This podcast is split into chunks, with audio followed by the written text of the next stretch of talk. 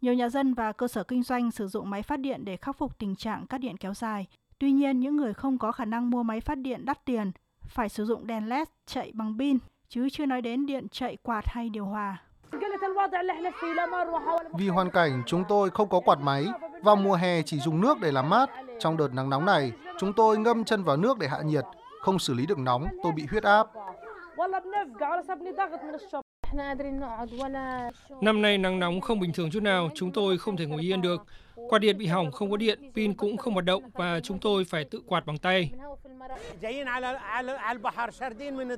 Chúng tôi ở đây, trốn khỏi nhà ra biển. Chúng tôi không có điện, không có quạt. Cuộc sống quá cơ cực. Ra bãi biển là nơi duy nhất có thể thở. Ông Tarek Ansaka, Tổng Giám đốc Công ty Thiết biện gia dụng Ansaka cho biết. Do thiếu tiền, nhiều người ở giải Gaza không thể mua điều hòa và quạt.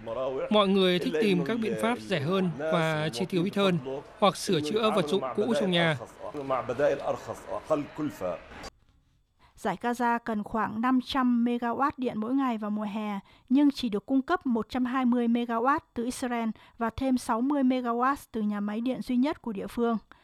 Ông Mohammad Thabis thuộc công ty phân phối điện của giải Gaza cho biết vào tháng 4, khi thời tiết ôn hòa, công ty có thể cung cấp 20 giờ điện mỗi ngày, nhưng vào những ngày nắng nóng, thời gian có điện của cư dân chỉ còn 4 giờ, thậm chí là 2 giờ khi giá năng lượng tăng cao và nhu cầu sử dụng điện tăng mạnh.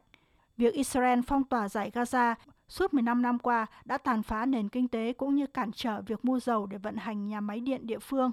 Nhà máy điện duy nhất đã phải ngừng hoạt động hôm 6 tháng 8 do thiếu nhiên liệu. Sự việc xảy ra vài ngày sau khi Israel đóng cửa khẩu hàng hóa ra vào giải đất hẹp này khiến nguồn cung bị gián đoạn.